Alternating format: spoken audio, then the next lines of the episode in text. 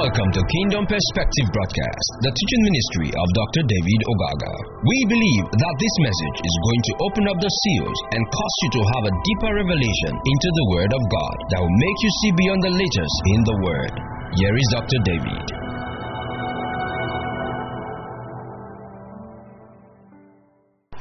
Once again, we come for instructions or revelation and the world of knowledge and wisdom to be able to walk in the light of your spirit. We demand further for instruction this evening in Jesus' name. Amen. So we want to continue with our study on biblical language in Numbers, and we're dealing with number 8 today. Biblical language in Numbers, and we're dealing with number 8. We've dealt with number 1, 2, 3, 4, 5, 6, 7. And today we want to do with number 8. The number 8. All right. Now to start with, the number 8 is used to add a kind of emphasis. You see, because it's like one more number above 7. So this is like an emphasis. It's just like when we dealt with the issue of number 2, and we'll find that number 3 was like an emphasis, where 2 or 3 are gathered together. On the other hand, he talks about at the mouth of 2 or 3 witnesses. So 3 in that kind of legal situation was like an emphasis. Even so, it's also number 8. When you add 8, it's like an emphasis, to what you have. It's an emphasis that speaks of completeness as well. And then it also represents abundance. We're going to speak more about that. It speaks about abundance, speaks about fruitfulness. We illustrate that. But let me look at the scripture here. In the book of Micah chapter 5 verse number 5. Micah 5 verse number 5. And the Bible says, and this man shall be the peace, talking about Christ in the first place. This has to do with the Assyrians invading Israel and how at the end they'll be able to get the victory. So here it says, this man shall be the peace. And then when the Assyrians shall come into our land, and when he shall trade in our palaces, then shall we raise against him 7 shepherds, and 8 principal men. 7 shepherds and 8 principal men. So 7 shepherds and 8 principal simply expresses perfection, completeness, fullness. So what he's saying is, when the Assyrians invades our land, we're going to raise up a people that will defeat them completely. So that's just what he's trying to say there. 7 expressed like as a perfection. Then 7 and 8 is actually an idiom for fullness and sufficient number. When it talks about like 7 and 8, if you join those two words, it makes an idiom for a full and sufficient number. So here he says, we're going to raise up 7 shepherds and 8 principal men. So we're talking about raising up complete people that would defeat the Assyrians. That's what he was trying to say there. All right. Come with me to Ecclesiastes chapter 11 verse number 1 and 2. Ecclesiastes 11 verse number 1 and 2. Here again the scripture says, cast thy bread upon the waters, for thou shalt find it after many days. And that looks like a miracle. If you take your bread, if we think of what we call bread to be the bread here, and you cast it over many waters, and then you see in many days. How does that work? You put your bread in the water, it's gone soaked. How are you going to get it back many days? Yeah, so he's talking about being a blessing to people. Is that okay? Are we together? Now, but what I'm looking for, you take it off, please. What I'm looking for is verse number 2. It said, give a portion to 7, and also to 8. For thou knowest not when evil shall be upon the land. Give a portion to 7 and also to 8. So what do you think he's talking about here? What do you mean to seven? Seven people and eight people? But what he's saying is, be generous in what you do. Completeness. 7 and 8. Fullness. Are you there? Praise the Lord. In other words, give to more than 7 people. Completeness. Like I said, 8, kind of completes number 7. Be a blessing to people. That's what he's just trying to talk about here. Nothing more. But I just want you to see that word 7 and 8. Right? Okay. So, number 8 is actually the number that represents a new beginning. It speaks of a new order, a new order, a new beginning, a new order, or creation. It speaks of a new beginning, like a new order, a new setting, or something involving creation. It speaks about man's true being born again agent.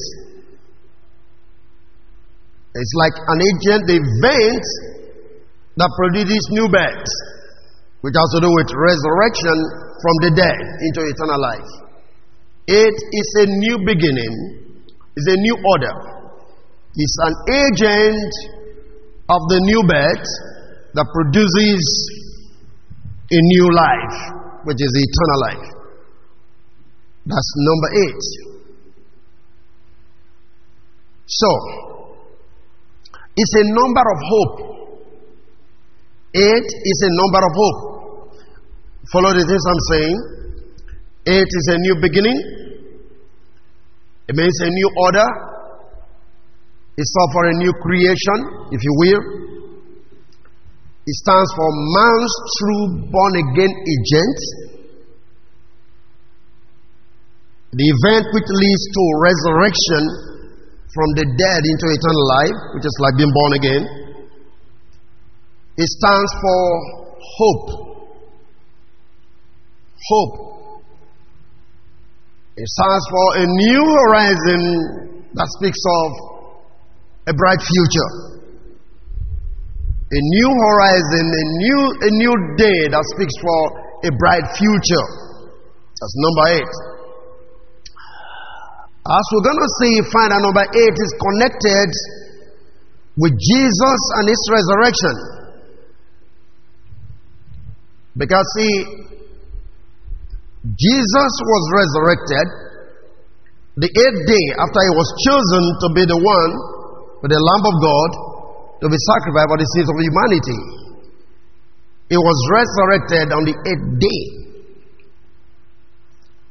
So, a new beginning, a new order, a new creation, and a true agent that produces eternal life. This you may not bother about, but let me read it for you. See, the Passover lamb, which is Christ, took away man's sin on the Hebrew day of Nisan 10, April 1, 30 AD, according to John 12:28 to 29. He was crucified on Nisan 14th, which is Wednesday, April 5th, in AD 30. Now, there is something very specific again that I need to make you see, which is part of what I've just mentioned. But don't forget those things I mentioned. I'm trying to optimize them for you so that you can easily capture them. So I talked about a new beginning, a new order, a new creation, the agent of our new birth. Is that okay? It's time to reflect the resurrection of Jesus Christ, even the death of Jesus Christ. But there is something here I want you to see. How many of you remember that every male child, the Hebrew male child, was circumcised on the 8th day? Remember that? Good. So the 8th day speaks of a new birth, as it were, the circumcision of your heart.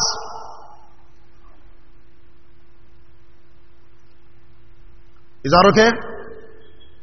It speaks of, look at the book of Romans chapter 2 verse 28. The number 8 speaks of the circumcision of your heart in relation to your new birth. Romans 2:28. For it's not a Jew which is one outwardly, that's outward circumcision now, neither is that circumcision which is outward in the flesh, but is a Jew which is one inwardly, and circumcision is that of the heart, in the spirit and not in the letter, whose praise is not of men but who of God. So those who are in Christ are becoming new creatures, like we know before, with godly character, being created by the power of God's Spirit. So that's that operation, that heart circumcision, is represented by number 8. That's why you see that all male children were circumcised on the 8th day in the Hebrew system. Are you following this? So for instance, if God begins to speak to you about number 8, it could mean so many things. You get into a new beginning, bringing a new order. It needs you to circumcise your heart. In other words, it's trying to say, allow me to do a work of circumcision in your heart, so that your renewed bed might be made manifest. Because you see, yeah, the outward circumcision have the praise of man, but the circumcision of the Spirit have the praise of God. Are you following this? And that's number 8. So when you begin to see number 8, a lot of things has to begin to move around your mind and your spirit, understanding what God is saying at that particular time. And so when you look at Romans, 2 Corinthians 5 verse 17, it says, therefore if any man be in Christ, is a new creature, all things are passed away, behold, all things are become new. And so that's number 8 talking now. When you have circumcision of your heart, number 8 is in play. Is that okay? Right. And you have to understand this. Your new birth is directly connected to your spirit. We know that before, isn't it? Right. So you have to understand that the place where the trouble actually is in man is the heart. So Jeremiah will say the heart of man is desperately wicked above all things. Jeremiah 29 verse 11. The heart of man is desperately wicked above all things. Who can know it? In other words, even you don't understand your heart. And so it takes the Spirit. Now, that's why he discovered that. For you to truly obey God and to walk with God, God had to operate in your heart, or operate your heart. And so for Israel, he said, I will take away the heart of stone, and I'll give you the heart of flesh. What that's supposed to mean is, when he gives them the heart of flesh, they'll be able to understand, and not just understand, they'll be able to believe and walk with him. So the circumcision of your heart makes you, or brings you to the place where now you can obey God, because now you can receive the word of God written in your heart, instead of your outward tablet of stone like it was with the children of Israel. That is why circumcision is not of the outside, but of the inside. So if you are circumcised in your heart, you can obey God, you can hear God, you can listen to God. God's word can have effect in your heart. And all of these things speaks of number 8. The operation of that circumcision of your heart, for you to be able to hear God and receive the word and walk by the word, because God now energizes you by his Spirit to do what he wants you to do. In that instance, number 8 is at work.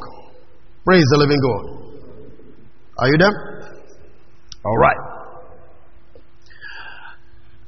Jesus Christ, because it also speaks of victory. Number 8 speaks of victory. You find that Jesus Christ resurrected 3 days after, at the end of the weekly Sabbath day that fell on Nisan 17, which is 17 symbolizes victory. 17 symbolizes victory, which connects to 8. But Nisan 17 was the 8th date, counting from when Christ was picked as man's sacrificial lamb. That was the 8th day. So it speaks of victory. So when you begin to experience these number 8, coming to you, be ministered to you, then we're looking at victory that is coming your way. Amen? Praise the Lord. Now, all of those things, again, we said, it speaks about the perfection of Christ. It's like I'm going to make you see. The perfection, the full sacrifice, the perfection of all that Jesus accomplished for mankind, getting the victory on behalf of humanity. As he got into sacrifice and died and resurrected, so he had complete victory. And so, Colossians 2 verse 11, we can also read that. Relation to circumcision as well. Colossians 2:11. In whom also ye are circumcised with the circumcision made with our hands, in putting off the body of the sins of the flesh by the circumcision of Christ.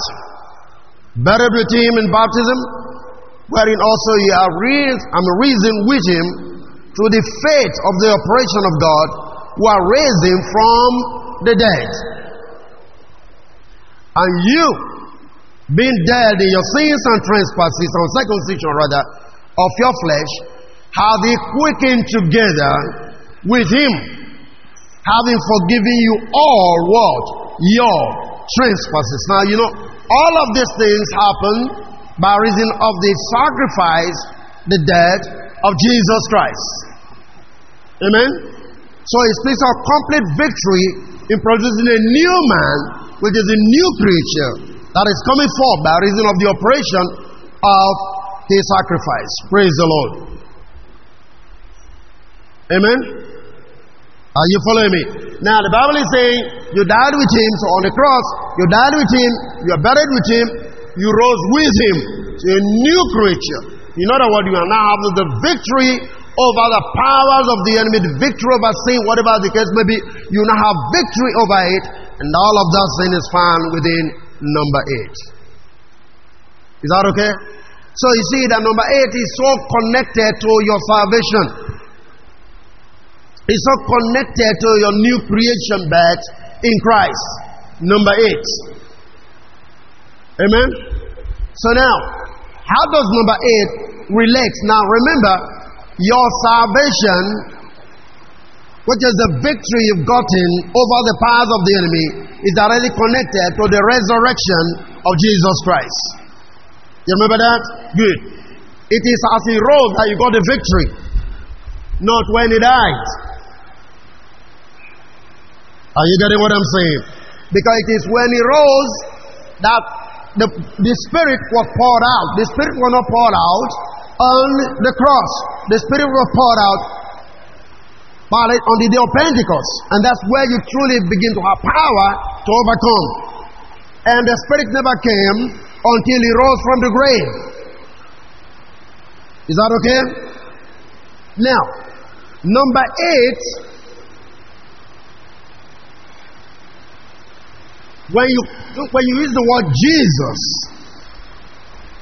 in the Greek, it adds up to 8. The number in relation to the name Jesus is 888. 888. That is Jesus.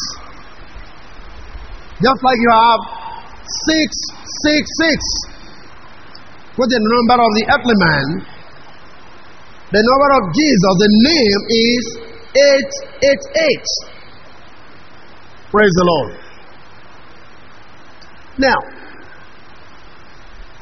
when Jesus rose from the grave,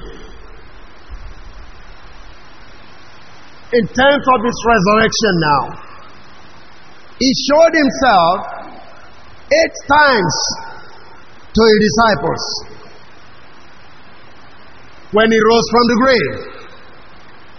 He manifested himself to his disciples 8 times. The first time was to Mary Magdalene. That was the first appearing. The second time was, do you need scriptures for this? I can give you. In case for Mary Magdalene, you can look at Mark chapter 16, 9 to 11. Jesus showed himself to Mary Magdalene when he rose from the grave. Second time he showed himself was to the two disciples on the road to Emmaus. That's Luke 24. Is that okay? Then in John 20, leading from 24, he showed himself to the disciples without Thomas Didymus. Are you there? Praise the Lord. All right. Then again, in the same John 20, he showed himself again the second time, this time with Thomas Didymus. The first time when he came, Thomas was not there. And he said, no, unless I put my finger in the prints. Remember that? Good. Then he came back again the second time for Thomas to feel him. And that is also very important for us in relation to our belief. Why is that important? Because we think we must see Jesus physically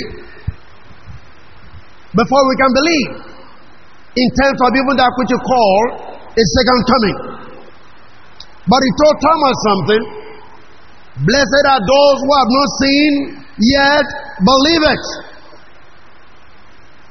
So those who are truly blessed are those who believe without seeing physically. And so sometimes when you start thinking about Jesus must come physically from the sky before you believe on something, you acting like Thomas. Are you sitting there with me? Okay. Then, when he asked them to meet with him, Matthew 28:16-17, he appeared to them again at the appointed place in Galilee. I'm saying, Jesus appeared to a disciple 8 times. Why is it just number 8? Why is it not 4 times or 5 times? He speaks about victory, resurrection, power, a new day, a new season, a new beginning. Praise the living God. Are we still here? And then we find that at the final meeting at the Mount of Olives, where he gave his followers instruction before ascending into heaven. So 8 times he visited the disciples when he rose from the grave. And that's how important number 8 is in relation to your salvation. So number 8 is speaking about resurrection life, speaks about victory, speaks about overcoming, speaks about dominion, speaks about a new season, a new order, a new community of people, if you will. Praise the Lord.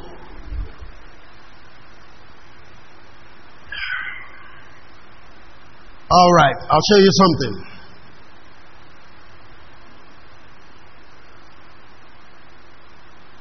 Resurrection is also, like I'm saying, you know, when he rose, he showed himself 8 times. But there is something I want you to see here.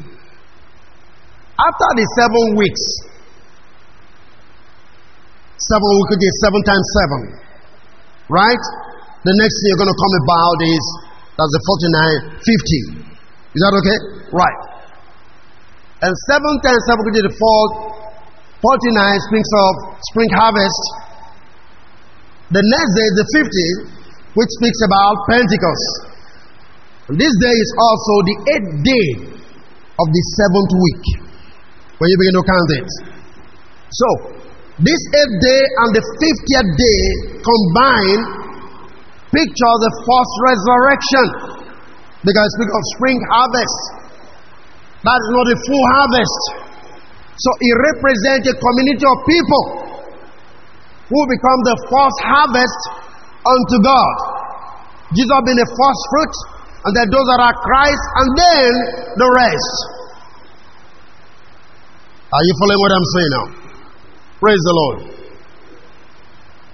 Now, and that also means it speaks of immortality. So, let's read 1 Corinthians 15, verse 20. 1 Corinthians 15, verse 20. Bible says, "For now is Christ risen from the dead and become the first fruit of them that slept." The first fruit of them that slept. For sin by man came death, by man came also the resurrection of the dead. For as in Adam all died, even so in Christ shall all be made alive. Somebody asked me a question on this recently. And I simply asked the question, how many people died in Adam? He said all. How many people are supposed to be made alive in Christ? He said all. And then he asked me a question. But you must receive him before you can be made alive. Then I said, where was your choice when you died in Adam? I don't know if we can picture that. Are you there with me? Where were you? How did you volunteer to join Adam so that you die? And somebody said, but are you saying you don't have to receive? Sure we have to receive. But you have to understand that in your receiving, he makes you to receive. It's not just what you think you can do. Are you sitting there with me? Now don't miss this. As in Adam, all died. Even so in Christ shall all. The all that died in Adam are supposed to be made alive in Christ. If all cannot be made alive in Christ, that means the blood of Adam is stronger than the blood of Jesus. I don't know if I'm making sense to you. And somebody says, so how are they going to happen? I don't want to discuss that here, but don't miss the point. But in the name of Jesus, every knee shall bow, every tongue. How many? Every. Glory to God. Let me read this. I'll show you something now. For now them all died. All died, even so in Christ shall all be made alive. But look at verse 23. But every man what? In his own order. Christ the first fruits. Afterward they that are Christ. Afterward are disappearing. Christ the first fruit. Afterward they that are Christ are disappearing. Praise the living God. Can you follow what I'm saying here? So that is the number 8. The spring harvest. Men coming into resurrection power, and not just resurrection in terms of coming from the what men teach is about coming from the cemetery. This is coming into a full life of a glorified body. Praise the Lord. Are we seeing here? Look at the next verse. Then come at the end. Look at that. Verse 23 says, go back to verse 23 and I will come down. Verse 23. But every man in his own order. The word order is squadron in the Greek. And squadron is like you have battalion. So you have the 82 battalion, 51 battalion, and you know battalion has the number of people that makes a battalion, right? Squadron is like a regimental system of military operation. So when he said every man in his own order, that means there are battalions or squadrons of people that are coming into resurrection per time. Not everybody is following the same time. That's what he's saying. Are you sitting there with me? Good. So every man in his order, Christ the first fruit. After the other Christ are disappearing. And look at the next thing. Then come at the end. That means all that prove you will now join when he shall have delivered up the kingdom to God and the Father, when he shall put what? Down all rules and all authority and what? And power. All other things comes in. Christ the first fruit. Then the squadron that has to do with those who are Christ. You are now believers. And then the end. So we have 3 categories of people that are coming into the resurrection power. All of this speaking about what? Number 8. Are you following me? And now, in coming to this resurrection power, it's not talking about you coming from the grave, as it were. It's talking about you putting on a glorified body. That's what it's dealing with. Look with me, Romans chapter 2. And let's look at verse 3, 4. Maybe verse number 4. I just want to say this in relation to how you come to the Lord. How is it possible that you are a believer? You see, it's not because on one particular day in the crusade ground you just lifted up your hand and then you became a believer. No. Something happened unknown to you. And so if you look at this, Paul was actually writing to the Jews. And he said, talking about, look, you don't have to be so judgmental about other people because you are a Jew. And then you have finally come to know the Lord. And that's one of the things that we carry along with us. We don't think other people can come in. We think, oh, sooner, very soon the Lord is coming and everything is shut down. No more grace for anybody. All is shut down. The rest people are going to hell overnight. We're thinking like the Jews who finally got believed. We forgot that it is by His grace that you got saved. Now, why do you think the grace of God ends with you? Nobody else can have the grace but you. Hallelujah. You see, I was listening to a brother make a confession. He was a Jew. He became a believer. I'm going to read this. Became a believer. And then he got to a point, he got stuck because he got the doctrine of the rapture so much in his mind, and one day something struck him because he was not feeling for the Jews, right? And something struck him. He said, come to think about it, the Bible says all Israel shall be saved, and if all Israel are not saved now, how come the rapture is coming tomorrow? So if the rapture comes tomorrow, all my relations, they are all gone. Therefore, I can no longer believe in this doctrine. Until all Israel is saved, I don't see him coming. Praise God. Are you following what I'm saying here? These are people that walk with the Spirit. No, so let's look at that Romans chapter 2. I'll show you now. This is what it says.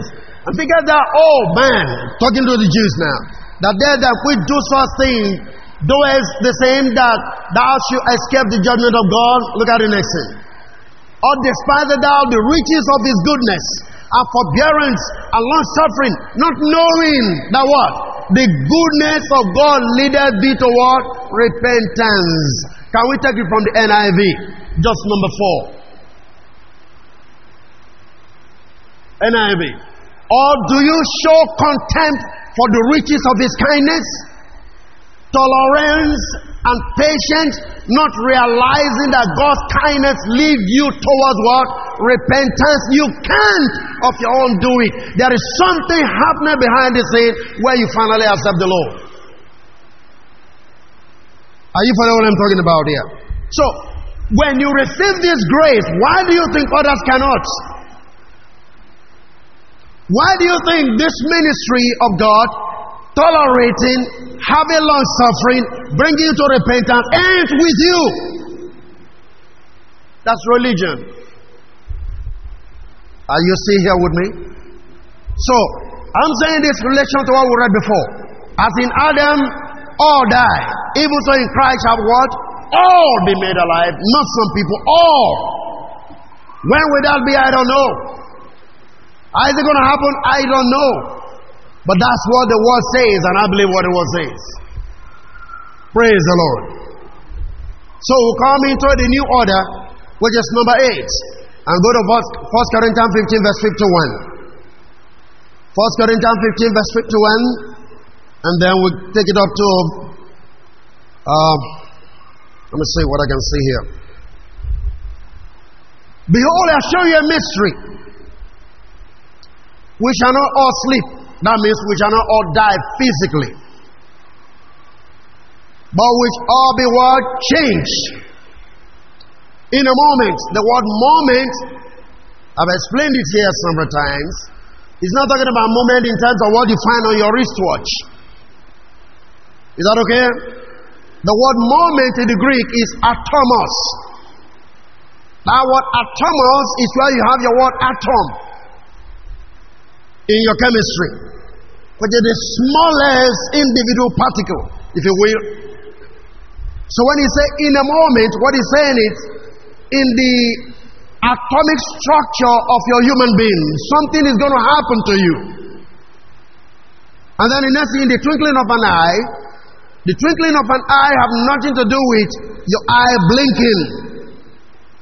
Twinkling means, if for instance I'm in this direction, and then I'm in a dark room, everywhere is calm, maybe around 1 a.m, maybe I'm just sitting and meditating, and somebody just busts in through the door, what will be my natural response? I'm going to swiftly turn to the direction where the noise is coming from. That is what you call twinkling. So it's a change of direction, it's a refocusing of idea, thought. Are you there with me? Now, we'll come back here. Let me show you, when you start focusing or refocusing, that you see what happens. 2 Corinthians 3, look at verse 17 and 18. We'll come back here to 1 Corinthians 15. 2 Corinthians 3. Now the Lord is our spirit. Now when you look at this, you find out his capital letter. Who is the Lord? Who is the Lord? Jesus Christ, isn't it? The Lord is that spirit. What is that supposed to tell you? The Lord is Christ, is that spirit that came on the day of Pentecost. The Lord is that. It's not saying the Lord is the. He said the Lord is that. It's describing what happened before. Come on, is anybody following this?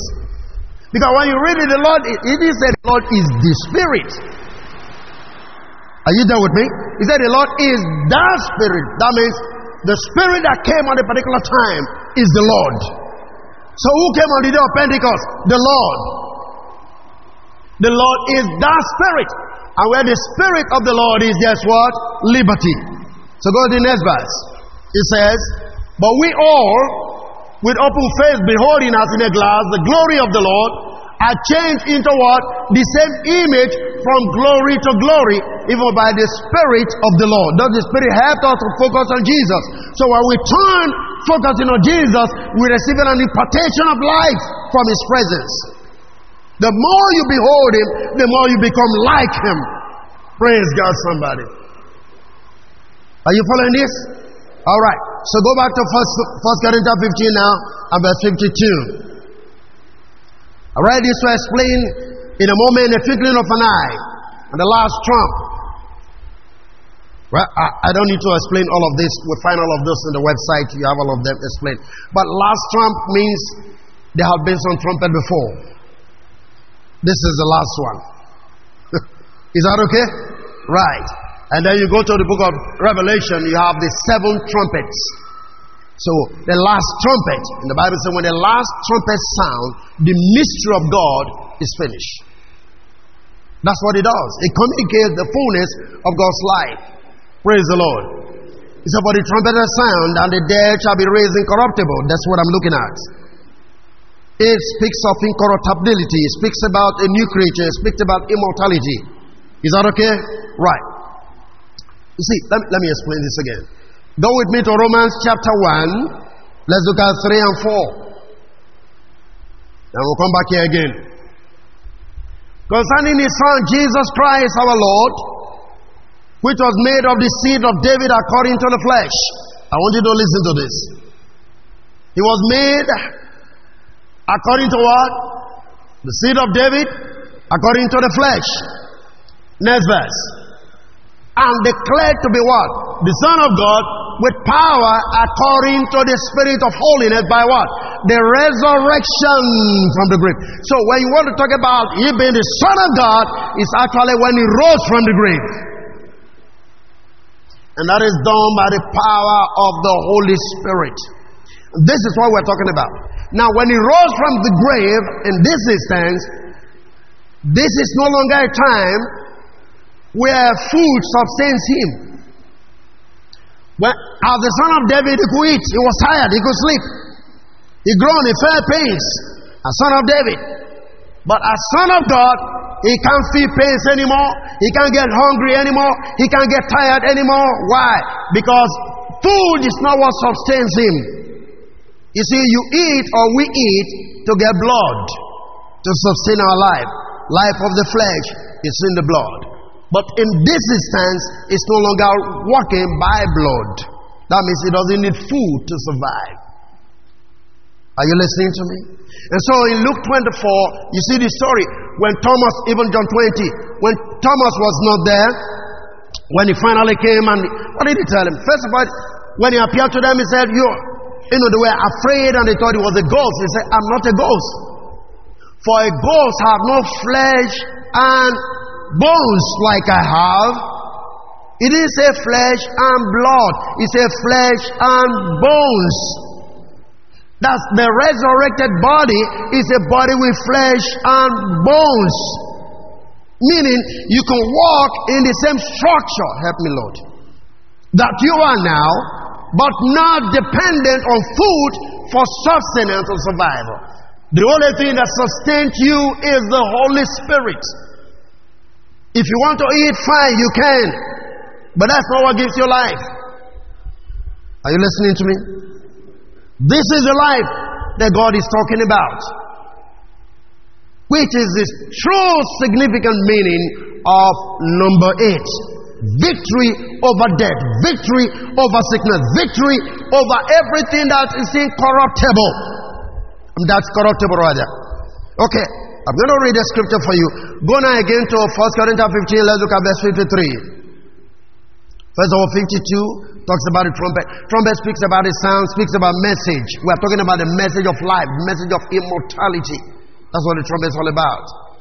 Okay, 53 says, for this corruption must put on incorruption, and this mortal must put on what? Immortality. So when this corruption shall have put on incorruption, and this mortal shall put on immortality, then shall be brought to pass the saying that is written, death is swallowed up of what? In victory. Number 8. Can you get that? Are you listening here? Praise the Lord. Go with me to 2 Corinthians 5. Look at this number. We're supposed to be number 4. But I just rush very quickly. I'll show you something. Verse 1. For we know that if our earthly house... Okay, take it from the NIV. Take it from the NIV. Now we know that if the earthly tent we live in is destroyed, tent is something that is suspended by pegs. And it means what is temporal. That is why Abraham and co, they live in tents. Because they were sojourners. So when you talk about tent, you're talking of that which is temporal. And so when you go to your tent meetings, you just pin it, you pull it off, you go to another place. Are you there with me? So, when he talks about if we live in this earthly tent, which means this body is not permanent. Is that okay? It means this, your body is not permanent. That's what he's dealing with. Okay. We have a building from God, an eternal house in the heaven, not built by human hands.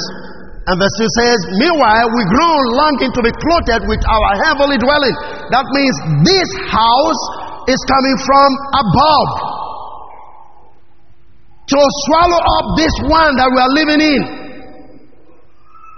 We are talking of a permanent body that will replace the temporary body.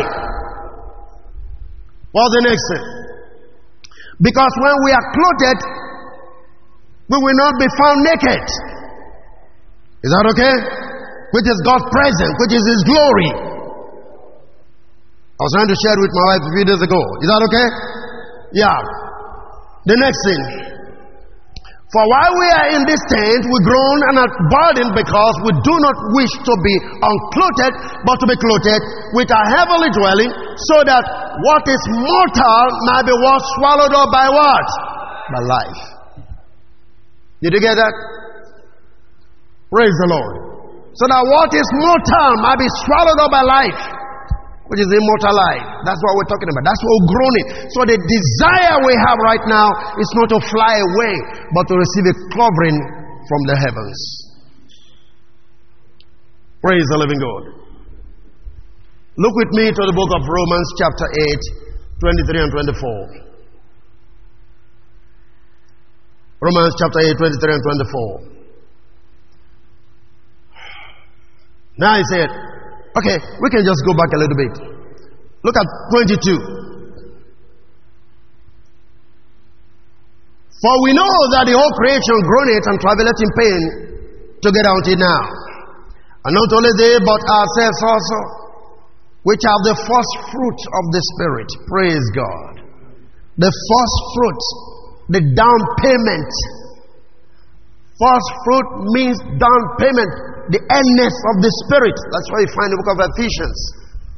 And guess what? Listen, this is what it means. If you want to buy a property, maybe you want to buy a car, for instance, and then let's assume that the price of the car is $2 million. Could be in dollars, could be around whatever, just $2 million, right? And then you come in and you made a deposit payment of $1 million. That's your down payment. Is that okay? Your earnest, your down payment. You don't take delivery of the car with that $1 million until you bring the balance. Are you listening to me? So we having got the first fruit of the Spirit is a down payment showing that we are going to be fully purchased. But this is a guarantee that I owns you, though I have not taken delivery. So look at it. We have the first fruit of the Spirit. Even we ourselves grown within ourselves, waiting for what? The adoption to with what? The redemption of our body. So now, you pay $1 million and the deal is $2 million. By the time you come with the $2 million, you are redeeming what you paid the price for. You can drive it home with your car. Are you sitting with me? So now our spirit is redeemed, sealed by the Holy Spirit of God. We have the evidence of the fact that we've been purchased in this regard. Down payment have been made because we can speak in tongues, we can prophesy, we can do signs and wonders. All of the operation of the Holy Spirit is happening because it's a down payment to your spirit. But it gives you a guarantee that something is yet in the making. And what is that? The glorification of your mortal body. So anytime you're speaking in tongues, it gives you hope. Look at the next thing. Verse 24. For we are saved by hope. What hope? Not the hope of rapture. Come on. We are saved by hope. But hope that is seen is not hope by implication. If this is what we are waiting for, then there is no need to wait for it. Oh, glory to God. For what the man seeth, what does he hope for? 2 Corinthians 5 tells us we hope in and groaning for our house from heaven to drop on us. Praise the living God. Are you listening to me? You know, I asked a question recently. I'm going to do something on it. You see, do you think God just brought human beings here and be experimenting with them like guinea pigs? Guinea pigs are experimental farms. So now, human being go into the world, give birth, grow old, die. Another one grow up, die. Just like that. You think that's what God has in mind for creation? Nonsense. Everything about death is going to stop. Death was not in the original plan of God. Lest man have dominion, death was not included. And because death was going to come into the scene, he made a provision even before it happens. And so Christ was slain before the foundation of the world. So death also is going to be swallowed up in victory. Hallelujah. You're not going to see human being growing old and dying, growing old and dying. That is not God's agenda. Hallelujah. Can you see it here? We have a hope, people. And we're hoping it's going to happen. When? I don't know. Because you see, help me with Deuteronomy 16 verse 16. I wish I can complete this tonight. Hallelujah. Deuteronomy 16 verse 16. Thank you, boy. 3 times in a year shall all thy men appear before the Lord thy God in the place which the Lord shall choose, in the feast of unleavened bread, and in the feast of weeks, and in the feast of tabernacles. And they shall not appear before the Lord God empty. You know what I'm trying to say? These 3 feasts represent the 3 dimensions of the work of redemption. The first week you see there of unleavened bread speaks of Passover, which is Israel coming from Egypt. That's a week feast of unleavened bread. Remember that? Praise the living God. And then the second feast is the feast of Pentecost. And then you have the last feast. So now, you already have Passover because you believe in the law. 1 Corinthians 5 actually tells us that. Is that okay? Christ, our Passover Lamb, has been slain for us. Praise the Lord. Now you speak in tongue, you prophesy. What is that? You've already partaken of feast number 2. What feast is that? The feast of weeks. But there remaineth one more feast. What feast is that? The feast of tabernacles. What is that supposed to mean? The tabernacle of God is with men. Revelation 21 verse number 3. That is what we have not seen. That is what we are hoping for. That is what we are looking on to. And so when you ask me when, I tell you I don't know. God never gave a date for you to be saved. Did you know when you're going to be saved before? God never gave a day to anybody to receive the Pentecostal experience. In fact, He told them, tarry ye, for it is not in your power to know the time and the season that God has placed in His power. And suddenly, when the day of Pentecost was come, and I believe it's going to be suddenly when the time of tabernacle has come also. Praise God, somebody. It's not something you talk about. It's not something you dream about. It's something we just hope, keep on hoping for, keep on pressing in for. Praise God. Amen. Hallelujah. Let me see how many minutes more, all right? About 10 minutes. Let me see what happens. So, this number 8 that we're dealing with, all of these things speaks of number 8, the power of number 8 in relation to your salvation. It's such a powerful number. Amen. Now, you see, this Feast of Tabernacles that I've just spoken about, after the 8 days of the Feast of Tabernacle, there's another day called the last day. It's called the 8th day, last day of the feast. It's a new beginning. All right. 8 speaks about grace and love. Let me continue, so I'm not carried away by this understanding. Amen. 8 speaks of grace and love. You know, the scripture is written, it is said, by 40 people. And what is 40? 40 made up of 5 times 8, which is grace and love. New beginning. Can you get that? 40 people wrote the scriptures. You take 5 times 8, what do you get? 40. Grace, love, new beginning. Meaning that we read in the book of Romans chapter 2. God's grace and love is what enables you to receive the opportunity of being born again as promised in the word. We are saved by grace. Number 5. The love of God is number 8.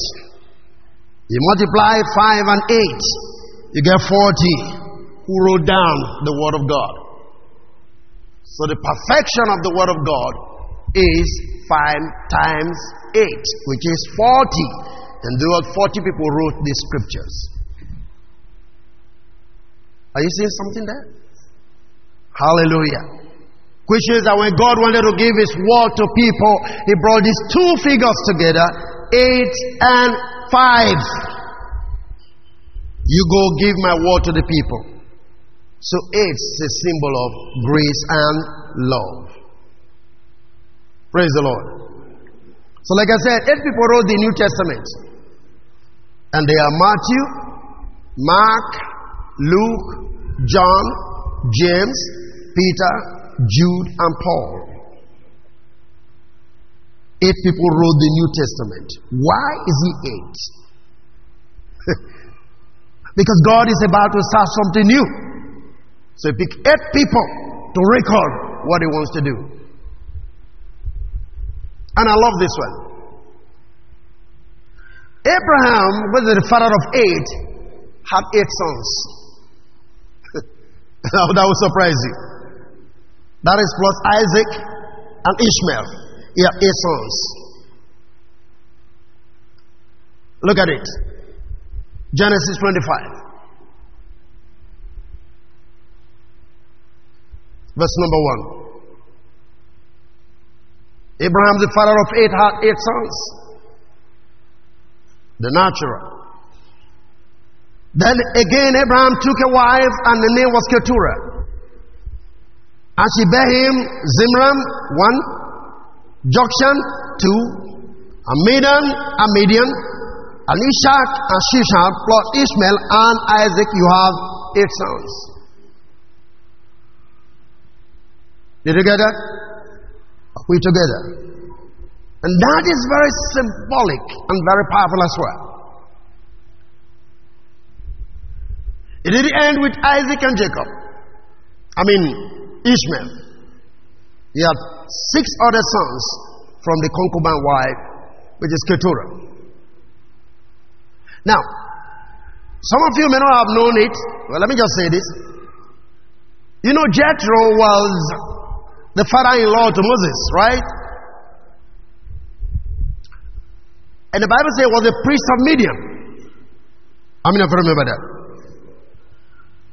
Now, some people thought he was a heathen priest. No. Jethro was the son of Midian. So he was a grandchild of Abraham. Come on now. Are you following what I'm talking about? No, you talk to me. How do you expect God to send his son to a heathen priest to be trained to take care of his people? Would that have been possible? No. Now, if you take time to study scripture, you find that the first altar that Moses set up in the wilderness was from the instruction of Jethro. Why? Because they were worshiping Yahweh, Jehovah, as the grandchildren of Abraham. And so when Moses needed to learn how to erect altar, Jethro had to teach him to do that, because they've been doing that in Midian. Are you getting what I'm saying?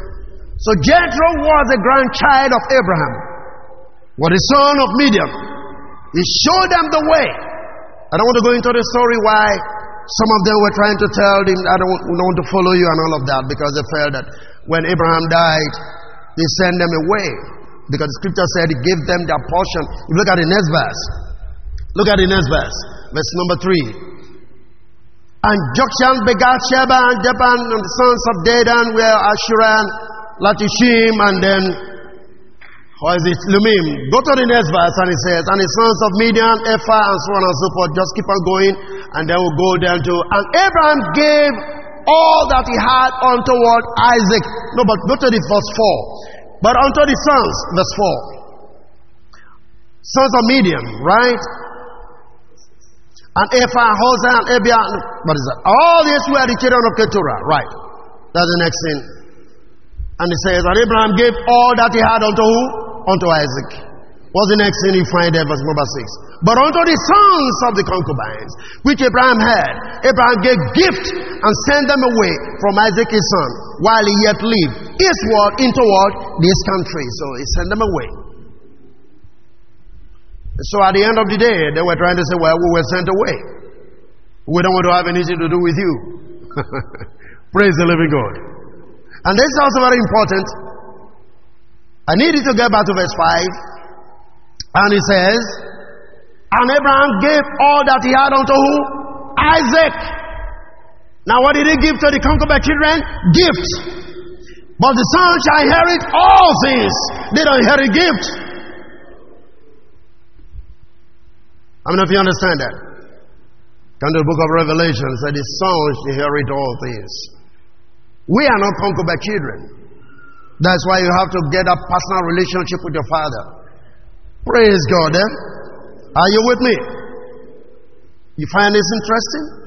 Number 8 is a powerful number, I tell you something. If you take time to study. See? So now, what about if you begin to have dreams about number 8? I just want to summarize that for you. If you're dreaming of number 8, you're talking about success. You're talking about victory. You're talking about material wealth. You're talking about authority. You're talking about power. We're talking about abundance, primarily. When you begin to have dreams about number 8, God is trying to push you into a new level. Hallelujah. New level of success, new level of wealth coming in. It's circumcising your heart and moving you to a new beginning of your life. It's changing your story. It's changing your background. It's bringing you to become that which has to be called new creature. It's like saying, people look at you and they see you the next day and say, man, something has happened to this man. You're already a new creature, a new being in that sense. Different from who you used to be. When you begin to see dreams, bring it in number 8. Go back and listen to this and begin to figure out what is happening. It could be telling you you are getting healed. You're getting victory over sickness, over diseases. You're getting victory over death. You just need to just study your circumstance and you know exactly what God is saying. Is anybody following what I'm saying here? It's number 8. Grace, love, victory, success. Word. Just think about that. That's number 8. New beginning. And that is why I discovered that you play the keyboard. 2 of my pastors there, you can play the keyboard. When you get to number 8, it goes up. It's a new beginning, high pitch. You strike it, it goes up. The octave key. Is that what you call the octave key? Right. When you get to the octave, Lucky, are you here with me? You know what I'm talking about, right? Yeah. You strike the octave, it gives you a high pitch. That means everything comes down and is going up. A new beginning, number 8. So anytime you dream about this, God is striking a chord in your life. Moving you from one level of low life to a higher level. Praise God, somebody. A new day is dawning for you. Oh my God, I need to get you to see this. Amen? You're moving into 888. Jesus multiplied in your life for victory, success, and abundance. Number 8. Such a beautiful number as I was studying it. Are you still there with me? Say, cast your bread upon many waters, for in many days you're going to find it. So give a portion to 7 and to 8. Move on to full maturity. From perfection to fullness. From perfection to abundance. Through the grace and the love. 45 times 8. Hallelujah. Are you seeing what I'm seeing here? And so when you dream of number 8, I tell you something, it's about time you sing of the glory of God. It's about time you give praise to the Father. It's about time you say, thank you, Lord, for I know I'm stepping to a new day and a new season. Amen, somebody. God wants to complete everything that concerns you. For A speaks of completeness, fullness, abundance, maturity, wealth, love. Can I go on? That is number 8. Praise God, somebody.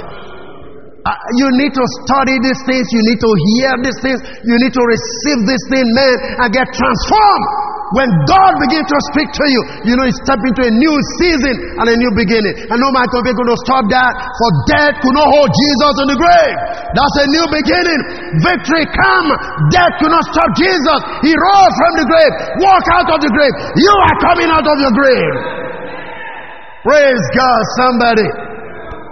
I feel excited in my spirit, seeing a new day, a new season breaking forth. As we study these things, I'm not thinking God just brought this into us for nothing. There's a reason why He said, go study the numbers in the Bible, for a new season is dawning upon our lives. Bless you, somebody. Come on, give a clap offering to Jesus. Hallelujah.